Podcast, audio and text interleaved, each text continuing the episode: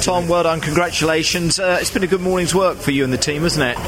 Yeah, so far, obviously, quickest in, in P1 quickest in P2. So, yeah, so far, so good. I, I mustn't torture, I think, for too long because that voice is completely disappearing. But a great shape to be in ahead of lunch as you look ahead to qualifying this afternoon. Yeah, and, and like I just said to Alan, you know, by no means is that going to be the pace. I think there's going to be there's going to be a few people that have probably been carrying weight and that kind of stuff. So, I think the pace will be a little bit quicker when it comes to qualifying. Always very very difficult to tell. But you're the qualifying record holder here at this circuit. Do you think you can you know can improve that time as you said with uh, a, a decent better time this afternoon? Yeah, of course. I mean, we'll be giving it a good crack. Whether we can or not will be will remain Be to see.